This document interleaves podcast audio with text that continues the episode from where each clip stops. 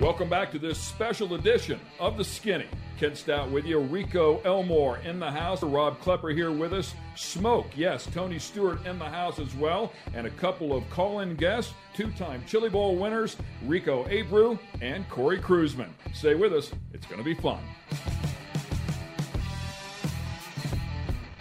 The only reason we really brought Klepper in here is so I could put him on the spot every now and again. So give us uh, give us your best New Zealand story. You and you and your brother down there tearing things up, and uh, you've got to have something. We got to go down there twice uh, in ninety-eight to ninety-nine. Then we were there from ninety-nine to two thousand. So for the Millennium Switch, and New Zealand's the first country across the international date line. So it was the first country on the planet to move into the new millennium, which meant big party. So you got that going in for Auckland. You. We got that going for us, but we also got in trouble. I think it was Once media again, day. Behind. You've been down to Western Springs, I'm sure. They yeah. do a media day. They put the drivers out on the track. Local news shows up, and you know, uh, shoots some uh, interviews with the drivers. The first year we went, it was uh, it was a bunch of young guns. My, uh, myself, my brother, uh, Ricky Shelton, and Steve Payton. The first year, uh, the second year we went with Jerry Coons. Uh, Jay Drake went down there with us, Mark Beaumont. But that first year, media day, we're in the country for a day and a half, still messed up on jet lag. I said, listen, they didn't prep the track. It's completely flat, no bank at all, right? It's a beautiful facility. I said,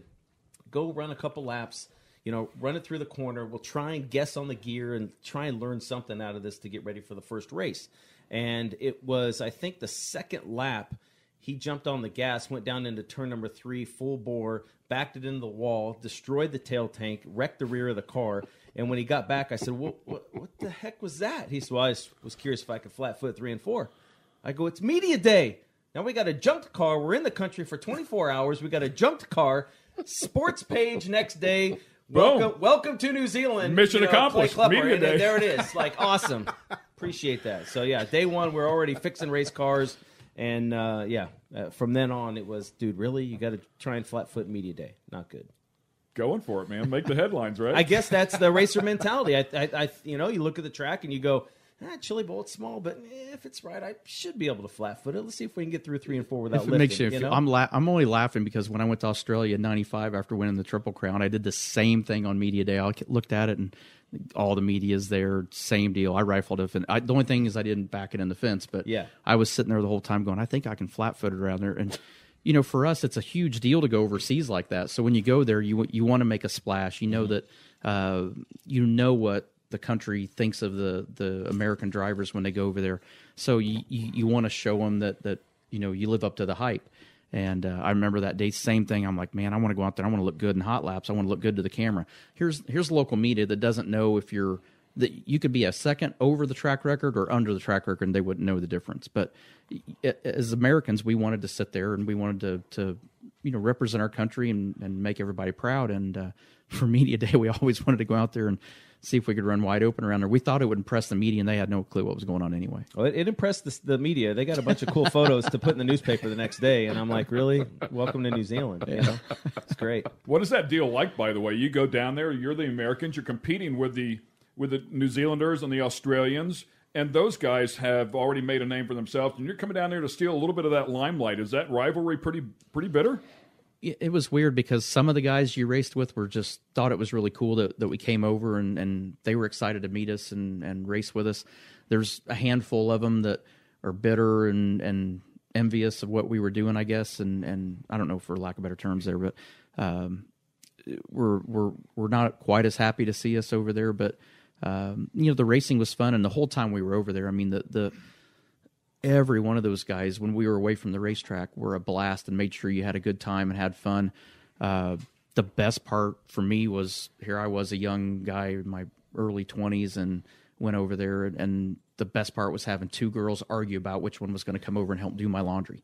I thought that was the best part of the whole trip. Was like, I can't even get I can't even get people on my floor to help me do my laundry, and here's they're fighting to see which one's going to come over and do the laundry. So I thought, man, this is pretty great, pretty cool. I'd like to come to Australia more and race.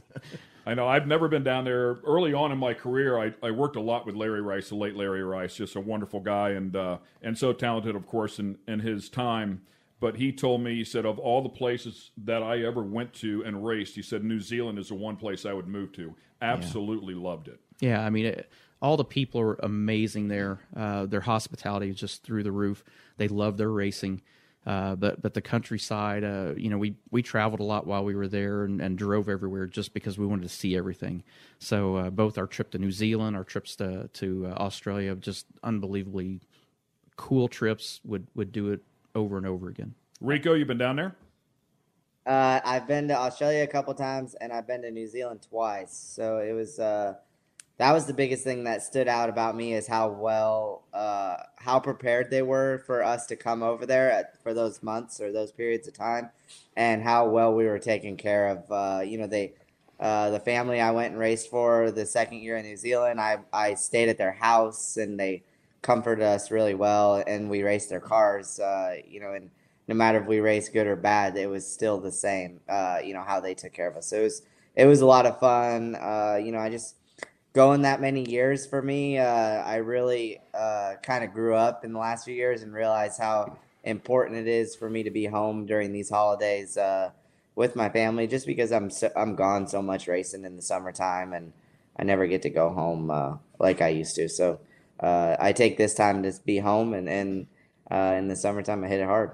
Well, awesome part of that's because I'm his family in the summertime. I mean, it's my yeah. roommate. So, and, he, and he's not home. a cheap roommate, yeah. by the way. I mean, there's nothing cheap about having him stay with yeah. you. You think, ah, oh, you know, he's he's easy enough. The, the hardest part with him is his fishing program. His fishing program almost costs as much as the racing program does. And no cheap bottles of wine for that guy. No, no, no, no, definitely not. He he definitely has a, ta- a taste for uh, a exquisite palate. wines. Is this where he flips the car? Oh, yeah. Oh my. Right there, I, I, I would have passed down. I was wide open. I would have passed down about the third time it went around, by the way. Did you have the steering wheel on? That's though? what I thought. I thought you took the my, steering wheel yeah. on. My head was glued to the sideboard. Or to the and it was all the well, way I mean, back. This is the best part. I was dizzy right here. I'm dizzy. I mean, did you know, did you plan right at this point to, to yeah, jump on so, Brian? Yeah. We, we were he was at, looking uh, at Keith, but he ended up jumping on Brian. yeah. Well, we were we were at uh, a bar a couple nights before that. Uh, after I won my prelim night, and I did donuts that night. And Brian, we met up with Brian and Lauren after the after the races, and Brian was telling me how he's won, you know, X amount of sprint car U S A C races, and he's done this many donuts. And I said, well, I just, you know, like to give, like show show my fans the appreciation. You know, that's kind of my way of giving back. And uh, you know, I said, uh, and then we ended up making a deal. I don't know how it got, I had maybe too many Budweisers, but uh, I don't know how it turned into uh, if if I won on Saturday, he would be at the car to catch me uh, in Victory Lane.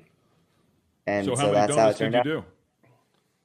Oh, I don't know. There, I lost. You, you lose track about halfway through. See, that's what we got Big Carl here for. Carl's supposed to have this yeah, information. Yeah, he was, he was counting them. They roll that back.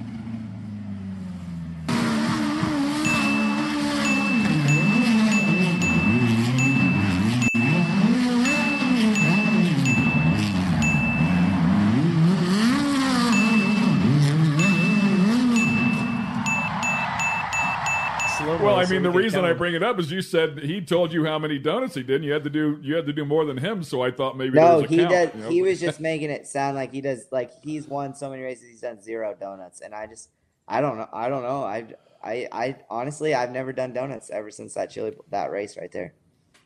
I've never done it. You did enough for a I career. I mean, it's... I don't think you can beat that. I don't think you can. No, yeah, I, I agree. I mean, it's it's no. one and done. I mean, perfect.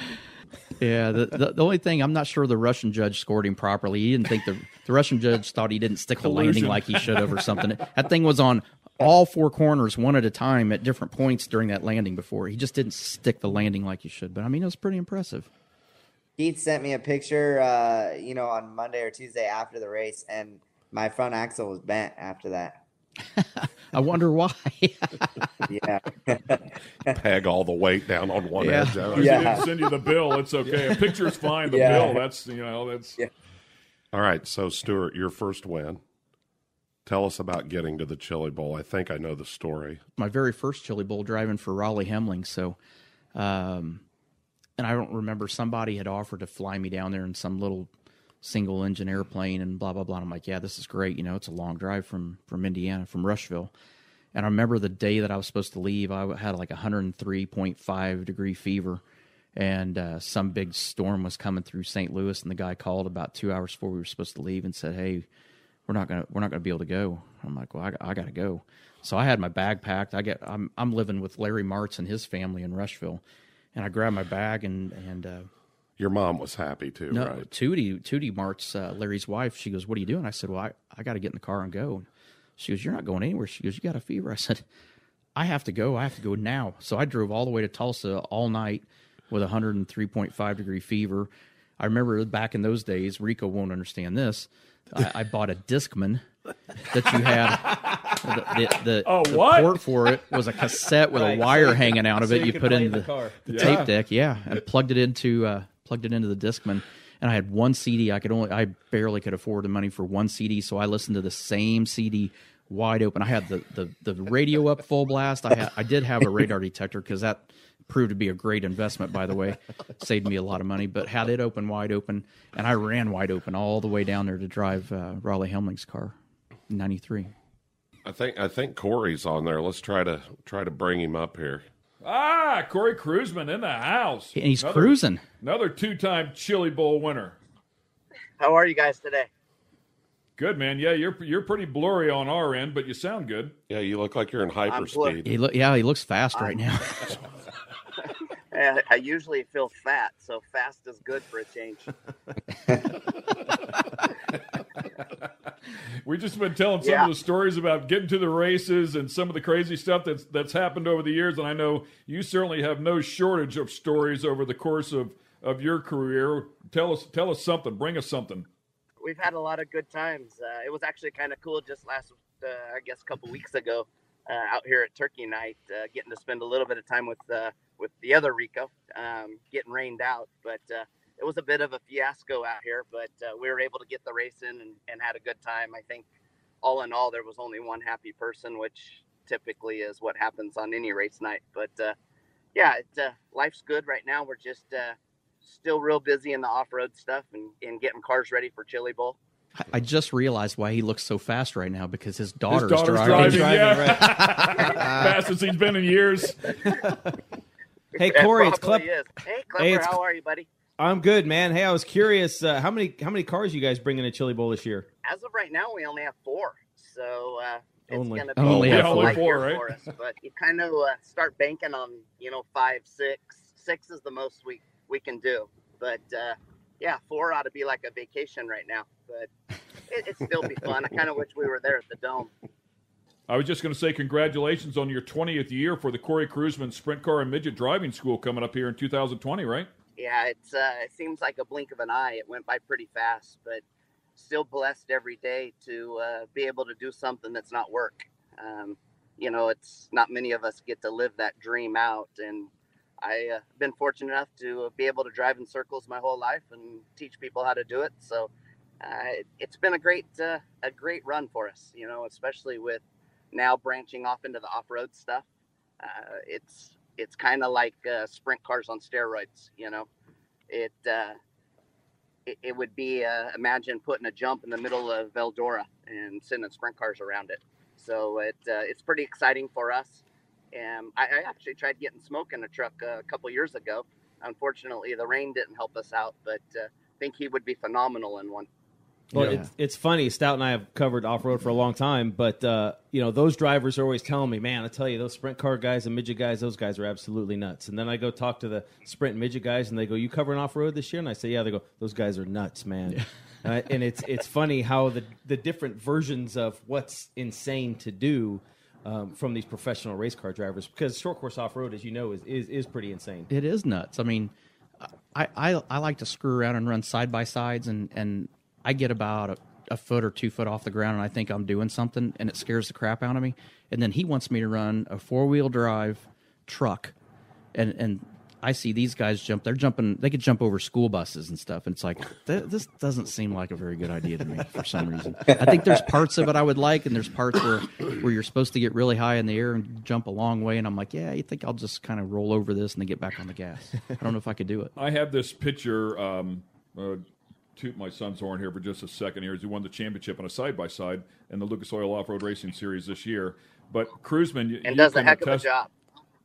Thank you. Um, you can attest to this. We Wheatland got rained out this year. Actually, a tornado hit the racetrack and destroyed the place. It was destroyed bad. The grandstands, yeah, yeah everything. I mean, yeah. it, if you saw the grandstands, by the way, it was a story of its own. I mean, you you we think about the strength of Mother Nature, but it, literally these big, gigantic I-beams from the grandstands were twisted like spaghetti. It was like, oh my God, how is that even possible? But it came it came from it came like from the west right to the east, and it didn't even hit the circle track stands, right? Yeah, like a lot of the track was still fine, but the off-road green yeah, the off-road really the, got really the, took a hit. And the drag, the drag boat strip was the ones that got whacked.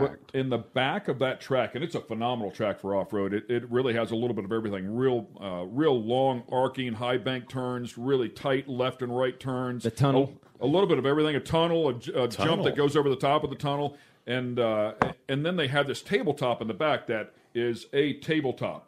And I think it's I think it's ninety foot, if I'm not mistaken. It was something like it was seventy to ninety foot, flat to flat, like edge to edge. And I have a picture of my son and his Yamaha side by side, midair, because he launched it, got him mid tabletop, and they were sticking the landing on the other side. And he's got to be three stories in the air. And I'm looking at this, and I'm like, that is just absolutely insane, man. I'm I mean, that, talk about a car that was never designed to do what it's doing. And then it comes back, and we're like, well, the front end's a little worn out. Oh, you think? Yeah. I yeah. mean, yeah. See, that's, well, we that's why when Corey wanted me to do this test, it seemed like a really good idea. But the problem is they have radios. So I can just imagine I'm going to be in this thing, and I'm going to barely get the tires off the ground. And then you're going to have Corey in the background going, all right, sweetheart, that's really good. Right, you did good there. Yeah. Now we're going to try to jump this thing yeah. over this hill now. It just doesn't seem like well, one night, I don't remember what it, if we it was we were in Phoenix. It was the same weekend as NASCAR, and we had you and I think you and Stenhouse mm-hmm. were at were at the off-road track, and we got to interview you guys. But same thing. It was kind of like uh, looks fun from the stands, but probably not going to go out there and, and do. We this. had a number of guys along the way back in the core days, like up up till two thousand eight when Cora went away, but. Um, Uh, Paul Tracy came out and was in one and super aggressive as as you would expect Paul to be, but uh, did did a nice job, and he just needed some seat time. But um, they adapt to it pretty quickly, and the big trucks the big trucks are pretty forgiving. It's the smaller trucks that really you get in trouble with. The pro lights just don't have the wheel travel. You know, the side-by-sides don't have the, the wheel travel. They hook a rut, and you know, and it wants to launch you. But the Pro twos and the Pro fours really soak up, you know, a lot.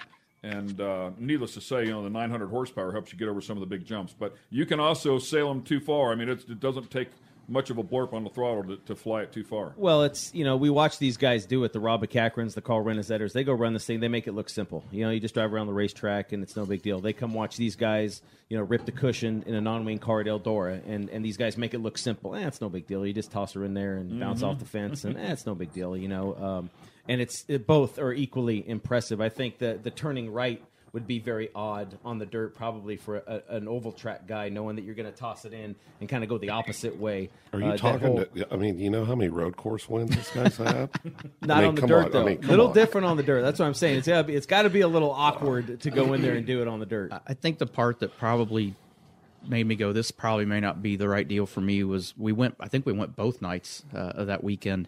And uh, that was one of the bigger shows out there. And, and so I remember going the second day and uh, in practice or something, they were watching film of, of Adler getting upside down. And Corey was trying to sit there and analyze what was going on and what to do to fix it. And I'm sitting there, and I don't know enough about these trucks to, to get it. But it's like I, I kept asking Corey, I'm like, is it is it got enough droop in the left rear? So we're sitting here watching this thing frame by frame. But I'm watching this thing when it gets ready to go upside down. I'm like, I got to work a lot harder than that to get upside down in a sprint car. He didn't have to work hard at all to get that truck upside down.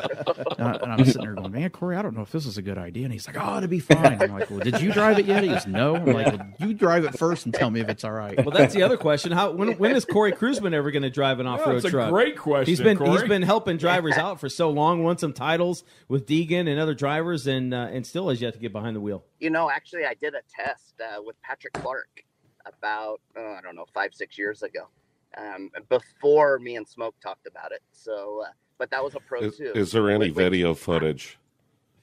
No, that's, and there's not. Going All right, to then that didn't happen. Yeah. but, but I'll tell you, the intimidating part is when you come up to the jump. It, it's like driving up to the side of your enclosed trailer. You can't see how far it is. You can't see if it goes left to right. You can't see what it is. And I, I'm going to tell you, when I drove it, I bet I went up that jump full flat out at about twelve miles an hour. And it landed on the nose and scared me to death. So I'm like, all right, I know they're laughing because I can hear them over the radio. So the next time I hit it at about thirty miles an hour and about ripped the rear bumper off because I landed on the tailgate of the damn thing. So I'm finally like, all right, and, and let's go. So uh, the next lap I was pretty good. But it, it's, you know what? I really enjoyed it because you could run anywhere you wanted on the racetrack without the fear of turning over. You know, we, we go touching, and that's our That's our, um, these ones you can go up over it. And I, like I said, I, I think Smoke and Ricky both would have had a great time in it. And, and hopefully one day we'll be able to accomplish that.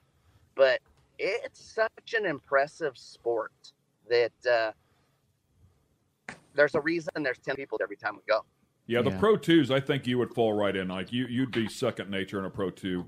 The Pro four is different just because of the way you have to drive them. You got to flick them in so hard. You're so committed at, you know, really before the turn even starts, you know, to to you know get all the momentum to, to what set about, you up perfectly. What, what what about Rico? Rico, would you do it? I'd hammer them. Yeah, they sound so much fun. Yeah, like, I'm over here licking my chops, you guys talking about these things. I'd hammer it. That, Pepper, guys, I mean, just like Wheatland, Wheatland scares me because of that that we're talking about. I mean, those guys were jumping over two hundred feet on the landing. And they finally, all of the drivers together, and they're like, all right, we're not going to do this. It's unsafe. It's, you know, this the jump's too big. It's too fast. And I'm like, at the driver's meeting, I'm like, you guys know the throttle pedal is on a hinge. You do have a brake pedal as well. You know, this is something you can control. But Stupid uh, talk. Yeah, they're wanting, Stupid to, talk. they're wanting to redo the jump because we're jumping too far as opposed to, you know, we could just slow down a little bit. Yeah, let me tell you, let me yeah, tell you exactly yeah. where he's going with this and why this doesn't make sense to race car drivers. Because when Jason Leffler first came back to run for Keith and Pete in Indiana, he lived with me too. I, I, I must be like the shelter for wayward boys and battered men or something. But he lived with me, which that kid never saw the crack of noon. I mean, about four or five o'clock, his bedroom door had opened for the first time. But we bought these little P fifties, and we had watched Krusty Demons of Dirt, and here you had Jeff Emick and all these guys, and and they bought these fifties, and they had this little mo- this little track in Emick's backyard. And what sold me is it was five dollars to win the race, five dollars for the best takeout move. I'm like, we got to get some of these. So we went down to Na- – the only place we could find four of them was in Nashville, Tennessee. So we drive to Nashville, get four of these P fifties. They fire them up in the parking lot. That's what Honda does. Load them up in the truck. We had them strapped down, roam, straight home, straight to the middle of the night. I live in a residential neighborhood. Thank God my neighbors are old people that have known me my entire life and know that I'm a dumbass. Immediately know I'm a dumbass. We were getting painters' lights and setting these up. Everybody in that. Everybody, well, exactly. The whole neighborhood knows I'm a dumbass. But we bought, we had painters' lights that were in the garage, and we had anything. We had fluorescent lights from the ceiling. We had them out hooked up to two ladders. Anything where we could get light in the backyard. We're on running these things till midnight, till somebody, and I, it wasn't my immediate neighbors because they were out watching in lawn chairs. Somebody in the neighborhood called the cops. But we raced and raced and raced, and we raced around a pine tree, and then we had a right rear sprint car tire that was dismounted, and that was the the marker for the other side. And we just ran the oval. So that got to where that wasn't good enough. So then we took a garden hose and watered the grass to make it slick, and then the element of difficulty went up. And it finally got sketchy. So I was just like what Corey said. I said, well, if we take our helmets off and don't ride with helmets, we'll slow down because we're you know, we won't be as wild and crazy if we don't have helmets on. There's a great that, idea. That that'll, lasted about a half, a half a lap is all the longer that lasted. And then when Leffler went by me, it pissed me off, and I went back to hammer down without a helmet, which was a much better idea. So, tell him about cleaning his legs out when he tried standing up. Well, that was the five dollars best takeout move. I mean, you'd get somebody. It's five bucks on the line. I mean, come on. Who, who was the guy? Jeff who? Emick. Jeff Emick. Emick. Jeff Emick. Yeah. Okay. All so, right. So we learned real easy. If you got on the inside of somebody and could get on the gas and get, get up beside them, uh, you could reach over there and hit their kill switch. And just enough, I mean, you had to take your hand off the throttle to do it, but you could just get the kill switch and get back on the throttle long enough to clear them and go on away. But that worked for a little while. And then the only way you really got a really good jump on a guy is if you could get all the way beside him and get you know, half a bike length ahead of him, if you could take your right foot and kick the front of his tire while he's leaning this way and kick it this way, he'd go, boom, slam on the ground. So then by the time that they went, woke back up, got propped back up. Now, keep in mind, it's a fifty, so your legs are at a triangle to hit the ground. It's not like you're on a full-size bike standing up and down. Their legs are hanging out. Well, by the time they kick, they go to kick it, you're coming around again. So they got all their weight on the left leg, and they're going to kickstart this thing. And by that time, it's like Danielson. You sweep the leg, you sweep the leg, and then they fall like a, they fall like a tree because they cannot physically get their leg back fast enough. So you watch them on a slow fifty go, oh, and the cycle starts all over. So, so that would normally get the best takeout move. You normally took the twenty dollar pot and celebrated. And so mind it was a lot. It was a lot of fun. All these motorcycles. And mind you, all these motorcycles were bought for that five dollar pool. Yeah. I think they cost us about twenty-five hundred dollars a piece, though, to win five dollars at a time. Makes sense. It was just like any other racing division. And you, you guys get mad at the promoters don't pay you enough. Yeah. Yeah, but the good news is the promoter let us race at all hours of the night, at least till the cops called. So. Thanks for watching this edition of The Skinny. Go to fatheads dot com and check out all the latest in eyewear apparel, along with many other products. Thanks to our partners at Elliott's Custom Trailer and Carts for their partnership in this production. Thanks for listening to this episode of The Skinny from Fathead Studios. To watch the video versions of all of our shows, please visit our YouTube channel, Fatheads T V. Don't forget to subscribe.